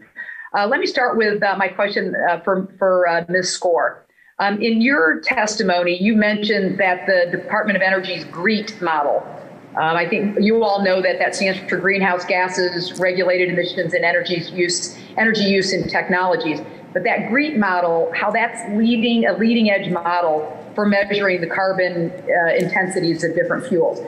Um, would you please expand on how a unified model like GREET would be beneficial to driving down carbon emissions in a meaningful way, and specifically when it comes to biofuels policy in the motor vehicle and aviation sectors? Absolutely. Ha- making sure that a modeling used uh, to account for our carbon intensity accurately reflects in real time the most up to date innovations is critically important. As you stated, the Department of Energy and Argonne National Laboratory, through their GREET model, that's really the gold standard in terms of carbon modeling right now. It is updated every year. It has the most robust set of agricultural inputs to truly account for all of the practices and innovations taking place. And so we need to use that modeling, whether we're talking about the RF You know, EPA hasn't updated its modeling in, in 10 years. And also, very importantly, on sustainable aviation fuel, we need accurate modeling to make sure that we are competitive in the marketplace and we're eligible to compete for these new markets like sustainable aviation fuel. Right now, uh, in the proposed Build Back Better legislation, uh, we are, um, the legislation is putting U.S. tax incentives based on a UN modeling agency and modeling that they haven't updated in 10 years. And it's woefully inadequate relative to GREET. So we very much encourage and support the use of GREET as a gold standard uh, for all uh, decisions on our ability to compete in the marketplace and to be eligible. That's what we need to be able to be a thriving industry and to further reduce the intensity of our fuel and broaden the, of mar- uh, the, the amount of markets we're eligible to compete in. All right, thank you, Ms. Skor. Um, let me use my remaining minute and 15 seconds uh, to shift to uh, the electricity sector and, and how renewables can, can make an impact in rural America. Um, so, rural electric co- uh, co-ops um, it, all around the congressional district I serve, whether it's Jo-Carroll Energy or Spoon River Co-op, it, it serve tens of thousands of our community members with reliable and affordable power. Uh, Mr. Pratt, uh, the Build Back Better Act would allocate nearly $10 billion for rural electric co-ops to reduce fossil fuel uh, related uh, debt and, and invest in clean sources of electricity. What would that mean for your uh, cooperative and others like it across the country? And what technologies would that help unlock for your organization? So uh, it would help uh, buy down debt and stranded costs that potentially uh, could result from uh, mandates and requirements that might be required. Uh, it would also help us uh, invest in clean energy technology. Um, and it would help us uh, look at mitigating the unintended consequences from some of this, which is batteries and other investments that are required to, to bring more intermittent resources onto the grid. All right, I am out of town, uh, out of time, and with that, I will yield back. Thank you very much to, to both of those who answered my questions. Thank you, Mr. Chair. Thank you. I now uh, recognize Representative uh, Balderson for five minutes. Thank you, Mr. Chair, and thank you for the uh, folks that are here speaking today, and I appreciate you taking questions. Uh, my first question is for Mr. Wheeler. Mr. Wheeler, um, the United States currently produces just under 1 billion gallons of renewable diesel annually. The Energy Information Agency announced this past summer that domestic production of renewable diesel could reach 5 billion gallons annually by 2024. Currently, one third of soybean oil production in the United States is used towards biofuels, roughly 8.8 billion pounds. If renewable diesel production estimates from the EIA hold true and we see production multiply five times within a few years, I would assume that demand for soy oil will increase in a similar fashion. How is your industry preparing for this possible surge in demand? Uh, and my follow up to that would be Do you think this demand will have an adverse impact on other soybean oil applications? Thank you, Congressman. Uh, well, I would definitely here in the Midwest, um, we continue to expand our our crush capacity, uh, not just in Missouri, but in definitely in uh, the states that surround us. Uh, we have several that's going into Iowa. Uh, we're looking at two here in Missouri, and then there's other states as well that's looking at it uh, into the southeast as well. Um, you know, as far as when it comes to meeting the demand, um, you know, farmers, we continue to try to build this out um, and protect our current infrastructure within the biodiesel industry. There's definitely going to be enough production as far as when it comes to soybean and the soybean oil, and we're here to stand and support it.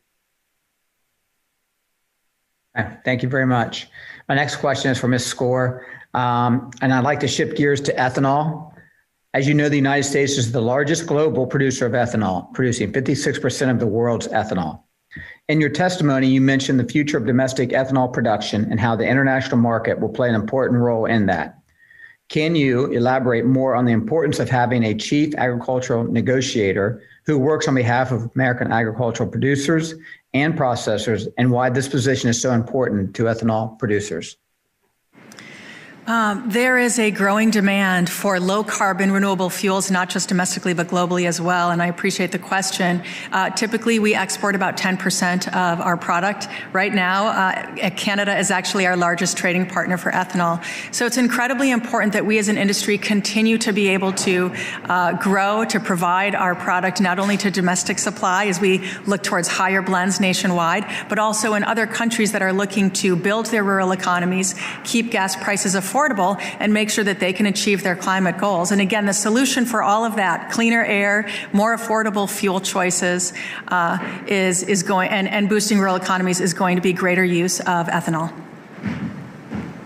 Thank you.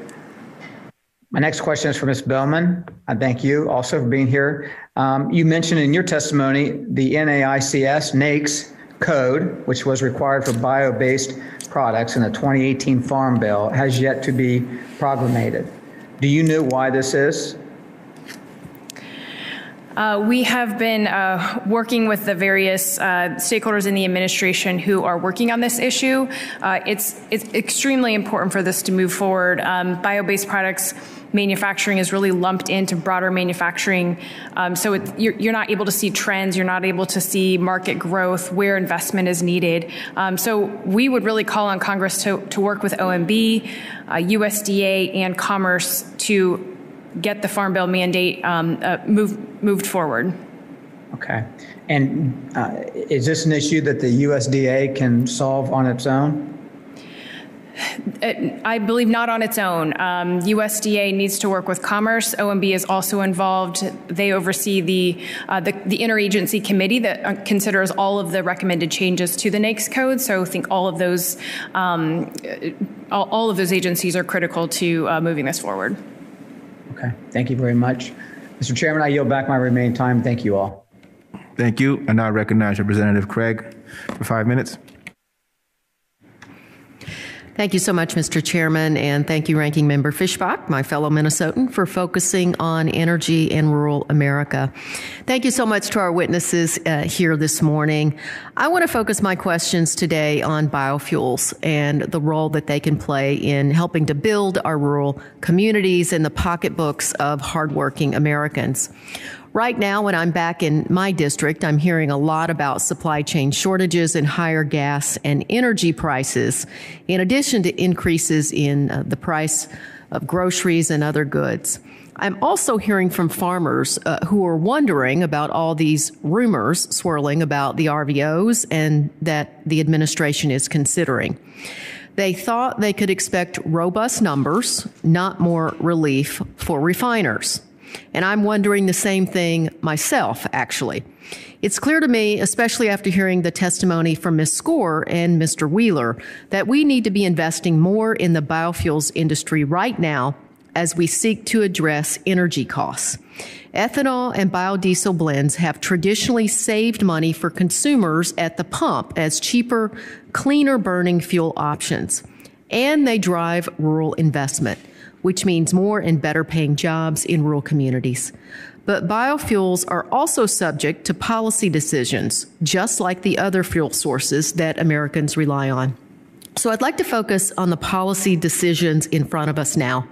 First, the administration should immediately issue robust RVO numbers for 2022. This delay has gone on for far too long. Second, we should make E15 available year round across the country. Ms. Skor, thank you for mentioning my bill in your opening remarks, the Year Round Fuel Choice Act. And this should be passed as soon as possible by this Congress. And I'm glad you also mentioned the $1 billion in biofuels infrastructure, which I believe is so critical in the Build Back Better Act. Um, Cindy Axne, my great colleague from Iowa, and I have been leading the fight to extend the biodiesel tax credit through 2026. And um, I think we have to move immediately. Because with gas and energy costs rising, we would be uh, fools not to address the role that biofuels can play in reducing price pressures for Americans across the country. With that in mind, I'd like to turn to Ms. Skor for the first question. In your written testimony, you included a chart that demonstrated clearly that RIN prices are not correlated with gas prices, which is an argument that we often hear from fossil fuel companies. With that in mind, can you speak to the role that biofuels play in placing downward pressure on gas prices and helping Americans save money on fuel and energy costs?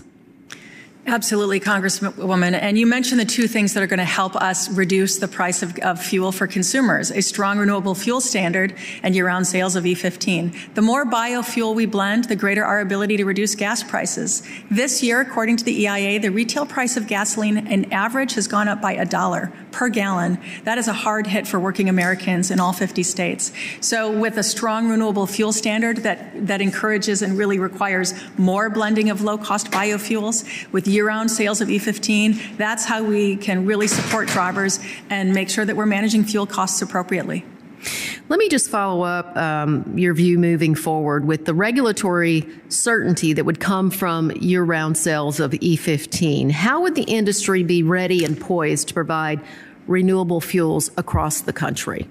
We're absolutely ready and poised to do that now. In fact, we've had three summers of year round E15. Consumers have already driven 25 billion miles on this fuel. It is a fantastic fuel. It's a great value for the consumers. We simply need to return back to the, the, the marketplace that we had for the past three years. Uh, we're absolutely ready and able, and retailers too are anxious to be able to offer this choice to their consumers. Thank you so much for your perspective, Ms. Skor. And, you know, your comments really do help highlight the important role that biofuels uh, play in today's renewable energy economy as we look to alternatives to traditional fossil fuels.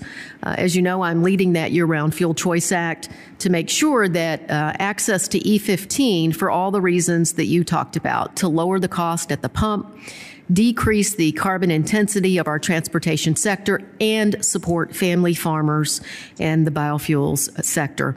I'll continue to focus on the role that they play uh, in the renewable economy of rural America. Thank you so much, Mr. Chair, and I yield back. Thank you. Uh, I now recognize uh, Representative Feenstra for five minutes. Thank you, Chairman Delgado and Ranking Member Fisher. Uh, my district leads the nation in biofuel production, making it a pillar for Iowa's rural economy. According to uh, the 2021 report from the Iowa Renewable Fuels Association, Iowa produced 3.7 billion gallons of ethanol and 351 million gallons of biodiesel in 2020 alone. Additionally, the industry supports over 40,000 jobs. Ensuring that our biofuel producers are prioritized through strong renewable volume obligations, RVOs, levels uh, is not only critical for the industry, but it's also my many constituents who engage with the economy built on its success. Uh, Ms. Skor, how has the lack of the RVO announcement inhibited the biofuels industry? Thank you for the question, Congressman. Uh, you know, as I talked to, we're still in the mode of recovering and getting back on the road to recovery from COVID and a point when our fuel demand nationwide was cut in half. Uh, and so we absolutely need some certainty and stability and clarity in terms of the marketplace opportunities. This is required not only for us to get fully back on our feet, but for then, in turn, to, to uh, for us to have the capital investment required to continue R&D so we can continue to decarbonize our fuel and diversify the co-products that we're able to provide across America. Can, can you, uh, Ms. Skor, can you share your vision on how biofuel production and the use uh, fits into the future clean energy format? We are already an active participant in our nation's climate strategy. I would say the state of California, with its low carbon fuel standard, biofuels account for 80% of the credits in California's low carbon fuel standard. Uh, so we are a low carbon renewable fuel, plant based, homegrown here in the U.S. We have the ability to do so much more by use of higher blends nationwide to make sure that we've got modeling that accurately reflects all of the innovations taking place on the farm and at the plant. So we have the ability to make sure that the 270 million cars on the road today are using a low carbon fuel. And with a strong industry, we can also do the R&D to expand into hard to electrify spaces like sustainable aviation fuel. Yeah. Uh, I'm glad to hear that, uh, Ms. Skor. Thank you for those comments. I believe exactly what you said. The future of biofuels and renewable energy is strong. And we're hearing today uh, through these testimonies testimonies that this is the case. And as you noted, uh, Biojet Fuel Research Act that I'm working on would create a working group to analyze the future of sustainable aviation fuel. Uh, very important. Have another area as renewable uh, as the renewable economy grows, it's important that the federal government provide updated and accurate data on life cycle emissions, such as through the GREET model. Uh, Ms. Skor, are there any changes to the GREET model that you would that we'd benefit from, or that the biofuels industry industry should know about? Uh, you know, one of the wonderful things about the GREET model is that it is updated every year, and there's an incredibly robust data set, a lot of inputs going into the modeling uh, specific to agricultural innovation. So we would like to see that standard of carbon modeling used in every uh, in every policy where we're talking about incentivizing low carbon fuels and rewarding uh, companies and, and, and private sector for producing low carbon fuels. So we absolutely support using that and applying that in really any any con, con, uh, context. Yeah, well, thank you. I, I fully agree with you. Bio, biofuels like ethanol, you know, are low cost and low carbon solutions, and they can be carbon negative in, the, in the next de- decade. I mean, I just look at carbon sequestration that we're looking at in Iowa uh, for biodiesel and ethanol plants. I mean, there's so many things that are happening right now. Uh, an announcement for the strong RVO levels will encourage investment and innovation uh, in this already proven industry that de- deserves uh, and will create decreasing uh, carbon carbon today. And I'm very passionate about this. Thank you for, for everyone that is, uh, for your testimonies. And um, I look forward to working with everyone as we uh, further go down this path. Thank you. Thank you. I now uh, recognize Representative Plaskett for five minutes. Thank you, Mr. Chairman, and thank you to the witnesses who are here. This has been very enlightening, and thank you for your research and the work that you're doing in this area. Uh, Mr. Wheeler, wanted to ask you a question. Um, can you talk about what role an extension service can play in educating farmers on the benefits of bioeconomy? um?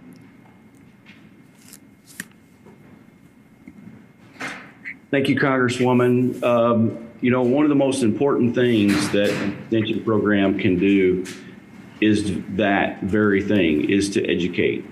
And one of the main things that, that we're lacking uh, throughout the United States for our land grant institutions are resources.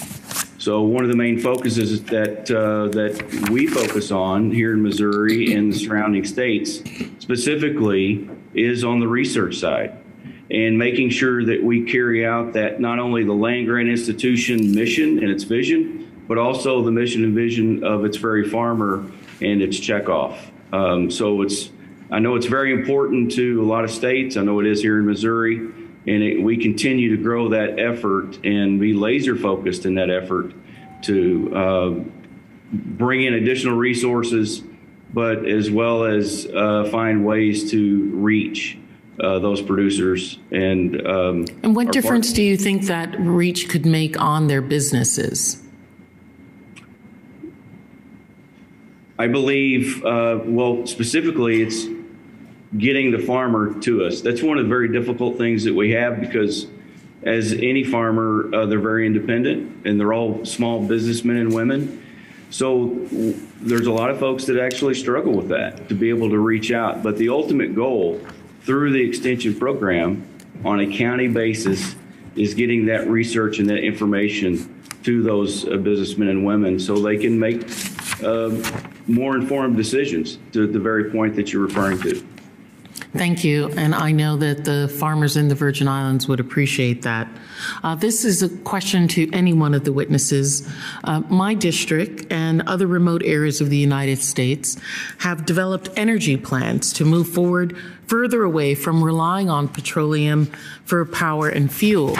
The non contiguous areas of the country and other remote areas understand the burden of high energy costs, um, being isolated, having not having scale, not being able to connect to other areas. One proposal to address this in the Caribbean region is the Renewable Energy for Puerto Rico and the U.S. Virgin Islands Act, H.R. 2791, which would create a USDA grant program for investments in renewable energy, energy efficiency, energy storage, smart grids, and microgrid projects in territories of the United States. Can any of the witnesses speak to the importance of developing and using renewable energy sources in small, rural, um, remote areas?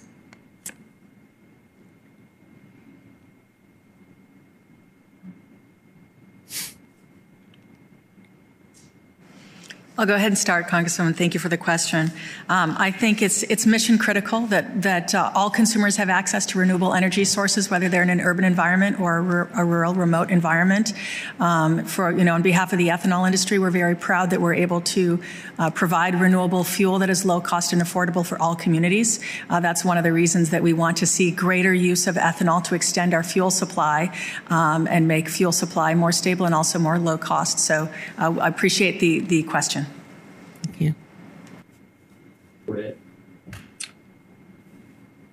Congresswoman Gary Wheeler, um, I think one of the main things, and it goes back to, there's a lot of us that's referred to as the HBIP, but it comes back to infrastructure and the resources that can be provided uh, to those regions. Uh, infrastructure throughout the entire United States, whether it's biodiesel or increase at E15, uh, it really boils down to resources being laser focused and making sure that those dollars are being spent where they need to be spent. Thank you. Mr. Aberle, did you have something you wanted to add? The only thing I would add is that when you talk about investment and research to to design and build out the successful technology platforms for whether they're micro scale or large scale projects, there has to be a path of proven technology before other stakeholders are willing to invest in that. And uh, providing dollars for initial scale and, and demonstration scale projects is valuable in identifying that technology pathway to be replicated uh, to larger stakeholders. Thank you. I appreciate that. And thank you for the time. Mr. Chair, I yield back. Thank you. I now recognize Representative Davis for five minutes. That was actually great. You were right on the edge of time. I mean, I was waiting for you to yield. I would have taken those last two seconds, Ms. Plaskett. Uh, I, I do want to say thank you. Unfortunately, I want to say thank you to Ranking Member Fischbach and uh, fortunately to uh, Chairman Delgado for having this hearing today to discuss uh, important renewable uh, renewable energy production issues in, in rural America and the work that our ag producers are already doing to reduce emissions. Uh, this administration, though, is headed down a dangerous path as it continues to pass up opportunities to uphold the renewable fuel standard. and support America's ethanol and biodiesel producers. Uh, I've been proud to help lead initiatives to strengthen and restore the integrity of the RFS alongside my friends and, and my biofuels Democrat and Republican co chairs. Uh, my colleagues on this committee, Ranking Member Fischbach and Mr. Feenstra, uh, have also been key in our efforts to hold this administration accountable. And in June, I, I, sent a letter along with my Republican colleagues to President Biden regarding the rumors that the administration was considering a nationwide waiver of the RFS to cut demand for more combined gallons than all those cut during due to the small refinery exemptions issued by the prior administration. And we encourage the president to keep his 2020 promises to rule America and actually uphold the law. Now, we continue to wait on the RVO and have yet to receive a response to our letter, which is actually concerning. I, I, hope that this is not an indication of the administration's unwillingness to stand with America's farmers. And further, in March, I sent a letter with my Republican colleagues to the USDA encouraging the department to quickly provide assistance using existing funds to biofuels producers for COVID related market disruptions. Secretary Vilsack responded to that letter in August, stating that an update to the Pandemic Assistance for Producers program at the USDA would be provided by Labor Day. However, we're still waiting. 11 months into this administration, and no biofuels producers have seen any relief. Uh, Mr. Chair, I request unanimous consent to insert into the record the three letters I referenced. Without objection. Thank you. Madam Ranking Member, do you object? Never. I'm thinking about it. Thank you. First question, Ms. Skor, great to see you again. And I want to know has any prior administration considered retroactively cutting the RVO in the way this administration is rumored to be considering? Thank you, Congressman, and thank you for all your leadership as a member of the House uh, Biofuels Caucus. Um, no, what, what the rumors that we have heard that this EPA is looking to reopen the 2020 blending uh, requirements for RVOs, that's unprecedented, and we believe there's no legal authority for the agency to do that. As you said, we need to get these renewable blending obligations out. They need to be at, Congre- at Congress's intent of 15 billion gallons of conventional blending. So we're still waiting too. Uh, Mr. Wheeler, what do you think? Congressman, it's it's unprecedented for sure, and just want to say greatly appreciate all your leadership and your your work um, down in, in, Illinois, and it's good to see you as well. Uh, great to see you, uh, Ms. Skor. Uh, do you believe the biofuels industry is better or worse off under this administration? Well, as, as, we've said from the outset, the first real test of the administration's commitment to follow through on, on many of Mr. Biden's comments stated on the campaign trail is with the renewable volume obligations. We have yet to see those. We are anxiously awaiting. Uh, that's going to be the, really the first test to show that they are committed to low carbon renewable fuels that can be used in our current auto fleet. And, and, and this is our test right now, Ms. Skor. This is the test of the administration. I mean, these are rumors. But a lack of response to letters coming from members of Congress and a lack of response of, to questions coming from your industry, it, it, it only leads us to speculate, right? Um, speculation and uncertainty, and that's not what our marketplace needs right now. So we, you know, we're, we're already well past our 2021 blending obligations. We've got to get 2022 out so that we get back on track, uh, which is something that the administration had committed it would do at the outset, the beginning of the year. They committed they campaigned to be elected on keeping the promise to America's biofuels producers and upholding the RFS. And all we get right now is silence. Uh, that, that, to me sounds like an almost, and hopefully this hearing will help change that, but it sounds to me like it's almost a broken campaign promise. And I will tell you, uh, we on, on we here, we Republicans who have sent these letters, uh, we will hold this administration accountable.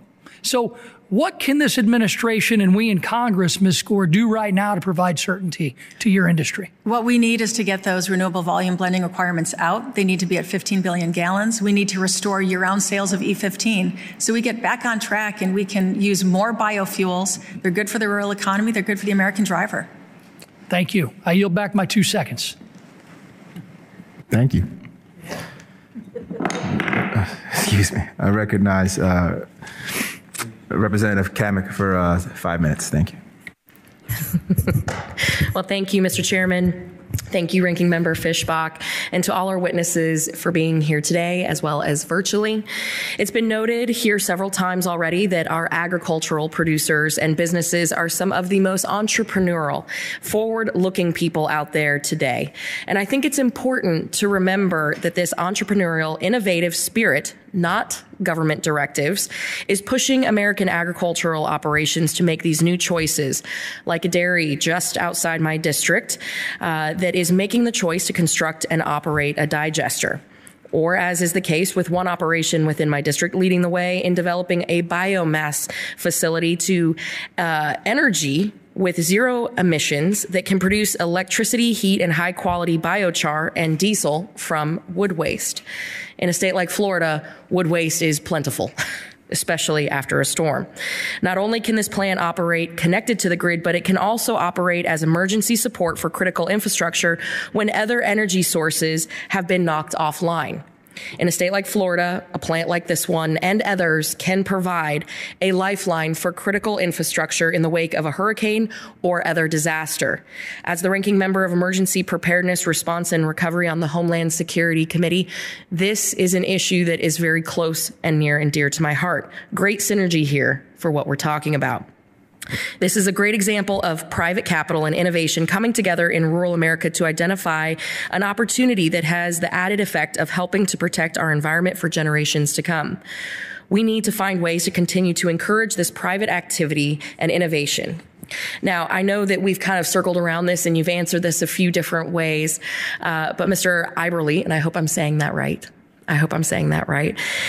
Can you talk a little bit about the federal policies and whether they help or hurt in the search for predictability in the marketplace as we're looking to finance these projects. And my follow up would be uh, the uncertain nature of future cash flows needed to finance a project. I know you've talked a little bit about this, and Ms. Plaskett hit on this as well, talking about proven technology and the pathway for stakeholders, oftentimes a pilot program, but just getting that off the ground. Can you talk about some of the challenges within financing and what we might be able to do to uh, clear the path? Well, thank you for that question, and Congresswoman. Uh, we've been involved in the space for a long time, and I was fortunate to to uh, be involved in the build out of the ethanol uh, industry uh, by financing greenfield uh, construction and new plants. Uh, from that perspective, the, the, federal policies that are in place, you know, really do put a floor on the business plan to give the, the entrepreneurs uh, courage to move forward. And it also gives them, the, the, lenders, more courage to, to share or partner with them on developing new technologies to develop that pathway. Um, it may not be the optimization of that business plan, but it does provide a floor uh, where they can uh, address the capital needs and the liquidity that, that they're going to need for a successful project. And so by having federal policies in place, uh, it does give them kind of a, a, rock to start their foundation on for a successful uh, biofuel or renewable project. Is there particular programs in which you have seen success, and how might we be able to expand on those to make them better, more efficient, hit our intended targets, et cetera?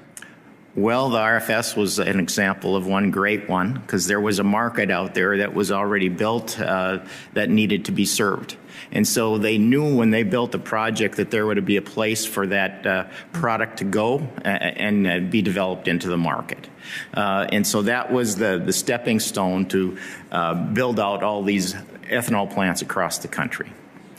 Thank you. Uh, Mr. Pratt, you mentioned that intermittent energy production can be challenging to grid operations. So, what kind of activities do you undertake and equipment do you install to compensate? Now, are these mitigation efforts complicated, exp- expensive, or both? And can you provide examples of renewable energy sources of energy where they come without the problem of intermittency? Representative, thank you very much for your question. Um, so yes, uh, first, uh, your second question first. Uh, intermittent resource or inter- resources, renewable resources that are not intermittent would be um, biomass, uh, waste biomass, as, as you mentioned. Uh, digesters can be that as well. Uh, so you make good examples with those. Um, solar energy is more intermittent, and and so is wind. we also have um, uh, geothermal thermal out west, and that can be also more uh, consistent. Uh, so what we're doing is looking at different uh, pop, uh, technologies like batteries and grid enhancements and controls technology to help mitigate intermittency. Excellent. Thank you so much. And with that, I yield back. Thank you. And I recognize Representative Baird for five minutes.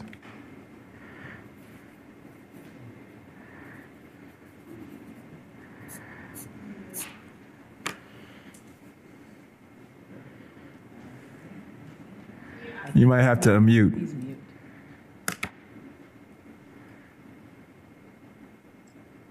Sorry about that. I thought I already had. Anyway, uh, I really appreciate uh, Mr. Chairman and uh, Ranking Member Scott for holding this session. And I really appreciate the witnesses being here and the technology that they bring and share with us. But my first question then goes to Mr. Pratt. Um, you know, I really enjoyed your testimony and hearing about your organization and how they've worked to bring techno- technological enhancements uh, to your members. And I feel that the nation's rural electric co ops do have an important role to play in the renewable marketplace. And uh, it is interesting to me how you use the RUS program to help support your efforts uh, for these facilities in Georgia's grid. But anyway, I was reminded of the interest in my district and the state to leverage uh, the generation potential of anaerobic methane digesters so this potential to harness the co-product of one of our nation's animal protein industry is often stymied by the difficulty and cost of getting these kinds of operations connected to the grid. So, Mr. Pratt, uh, do you have any insight on how the livestock producers could be incentivized or we could be more supportive in helping them to connect the output of these digesters into the rural electric grid? Yes, sir. Uh, Representative Baird, I appreciate your question about uh, digesters. First, um, I think there is a lot of potential for digesters, and there are quite a few in the United States, but um, they're, they um, aren't as inexpensive to produce energy from as solar energy today. So they have some headwinds for utilities in that respect. Uh, that does not mean they're not important. And in the larger picture, I think they can be very helpful. There's been some um, difficulty in maintaining reliability of those facilities. Uh, however, uh, I think the technology continues to change, and there will be opportunities for both uh, uh low interest loans from the USDA and RUS, as you mentioned. I think that uh, making sure they have access to the similar tax credits that other forms of renewable energy could be helpful. And uh, I think it could also be very beneficial for those agricultural and rural communities to dispose of waste in a very uh, economical and helpful fashion and produce some energy while we do that. That's great. I think uh, I think we have some food waste that we could probably incorporate into that same system as well as as you know the the uh, uh, forestry industry and some of that would be a feedstock for these kind of digesters. So I think that has potential, and I really appreciate your comments. Uh, next, I want to go to Mr. Wheeler. Uh, you made reference to the Pore Shield product that can be used to extend the longevity of our nation's bridges and concrete. Uh, that's sort of exciting to me, and uh, you did that work in cooperation with the soybean farmers in Indiana as well as Purdue University. So I'm just going to give you the opportunity to um, to expand on that product and its use and what spurred you to to make that kind of uh, discovery. Sure. So thank you, Congressman. Um, well, it was actually developed in Indiana with partnership with their farmers and the checkoff. And so it's a perfect example of where uh, the checkoff can really partner on a public private uh, position and develop new products, of bio based products. We specifically use Pore Shield here at the Center for Soy Innovation here in Jefferson City, Missouri, on a lot of our sidewalks. But we also participated um, in a pilot project uh, with the Soy Transportation Coalition, also provided uh, through our checkoff programming and our farmers. And we partnered with several different uh, municipalities here in the state of Missouri and across the Midwest to showcase what Pore Shield can actually do and lengthen the life of not only concrete but also asphalt. So this is just one of many projects and ideas that have come to fruition over the past uh, several years uh, that's produced from this little thing we call the soybean, which is magnificent. So thank you for your passion as well as our passion as well. And there'll be many more products that will be coming out into the future. Uh, and just thank you for the soybean farmer and our checkoff. So thanks for the question. Thank you very much. And it looks like I've got about 10 seconds left, so I yield back my time. But Ms. Skor, I was going to ask about uh, the reduction in greenhouse gas emissions by 46% by using ethanol, but I'm out of time. And so uh, I yield back. Thank you. Uh, before uh, we adjourn today, um, I, I, want to invite Ranking Member Fischbach to share any closing comments uh, that you may have. Well, and I just want to say thank you so much. It, I think it has been a very uh, helpful conversation, and I think that we need to continue to make sure that we are um, recognizing and promoting the biofuels as something that is uh, it is a part of um, our entire ag economy and part of um, that uh, carbon emissions reductions. And so we need to continue the conversation. And I appreciate uh, uh, Congressman Davis talking a little bit about what is going on within, within the administration. What about science? Where are we at on it? Oh, I'm. Please mute. But, but I will just say thank you so much for being here. and appreciate the conversation, and we will continue the conversation. And thank you, Mr. Chairman, for um, putting the committee together, the meeting together today. Thank you, Ranking Member Fischbach. Uh, as we bring this hearing to a close, I would uh, want to again express my gratitude uh, for the expertise provided today uh, by our panel of witnesses, along with the work that you all do to keep our rural communities uh, thriving. I represent the eighth most rural uh, congressional district in the country.